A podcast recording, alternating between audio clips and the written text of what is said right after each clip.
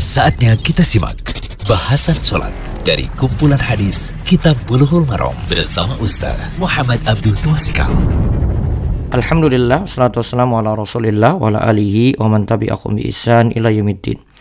Allahumma anfa'na bima 'allamtana wa 'allimna ma yanfa'una wa zidna ilmah.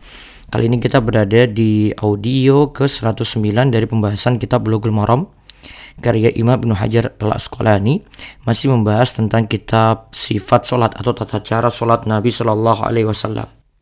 Kali ini kita lihat larangan membaca Al-Quran ketika rukuk dan sujud. Hadisnya adalah hadis 293 dari kitab Bulughul Maram. An Ibni Abbasin radhiyallahu anhuma qala qala Rasulullah sallallahu alaihi wasallam ala wa inni nuhitu an aqra al-Qur'ana raki'an aw sajidan amma ruku'u fa'azimu fihi rabba wa amma sujudu fajtahidu fid du'a'i faqamin ayustajaba lakum rawahu muslimun dari Ibnu Abbas radhiyallahu anhuma ia berkata bahwa Rasulullah Shallallahu alaihi wasallam bersabda ketahuilah bahwa aku benar-benar dilarang untuk membaca Al-Qur'an sewaktu ruku adapun sewaktu ruku agungkanlah Rabb dan sewaktu sujud bersungguh-sungguhlah dalam berdoa karena besar harapan akan dikabulkan doa kalian.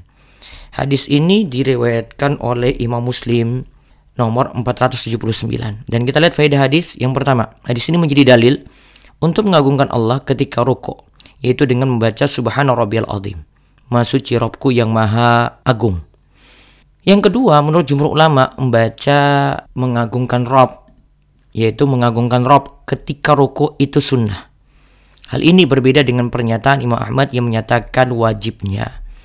Jadi membaca semisal Subhana Rabbil Azim ketika ruku menurut jumhur ulama itu sunnah. Berbeda hal ini dengan Imam Ahmad. Kemudian yang ketiga, ada larangan baca Al-Quran ketika ruku dan sujud. Ada larangan baca Al-Quran ketika ruku dan sujud. Yaitu dengan niatan tilawah ya. Dengan niatan tilawah. Ya dengan niatan tilawah, bukan dengan niatan doa. Ya, dengan niatan tilawah, bukan dengan niatan doa. Nah, terus yang keempat dianjurkan untuk memperbanyak doa ketika sujud. Karena saat itu adalah waktu diijabahinya doa. Berdoa ketika sujud di sini bisa dengan doa yang berdalil maupun tidak. Baik untuk urusan dunia maupun akhirat. Baik urusan dunia maupun akhirat. Nah, adapun aturan berdoa ketika sujud, coba perhatikan hal berikut ini. Yang pertama, berdoa ketika sujud setelah membaca bacaan saat sujud seperti Subhana Rabbiyal A'la. Yang kedua, berdoa ketika sujud tidak dihususkan pada sujud yang terakhir saja. Ya, pada sujud yang terakhir saja, tidak dihususkan ketika itu. Kemudian yang ketiga, berdoanya dengan bahasa Arab. Berdoanya dengan bahasa Arab itu lebih aman. Kemudian yang keempat, boleh berdoa dengan doa yang berasal dari Al-Qur'an ya. Asalkan tadi ya niatannya untuk berdoa bukan untuk tilawah, bukan untuk membaca Al-Quran, tapi niatannya karena ada kandungan doa di dalamnya. Kemudian yang kelima, tidak boleh telat dari imam ketika berdoa saat sujud.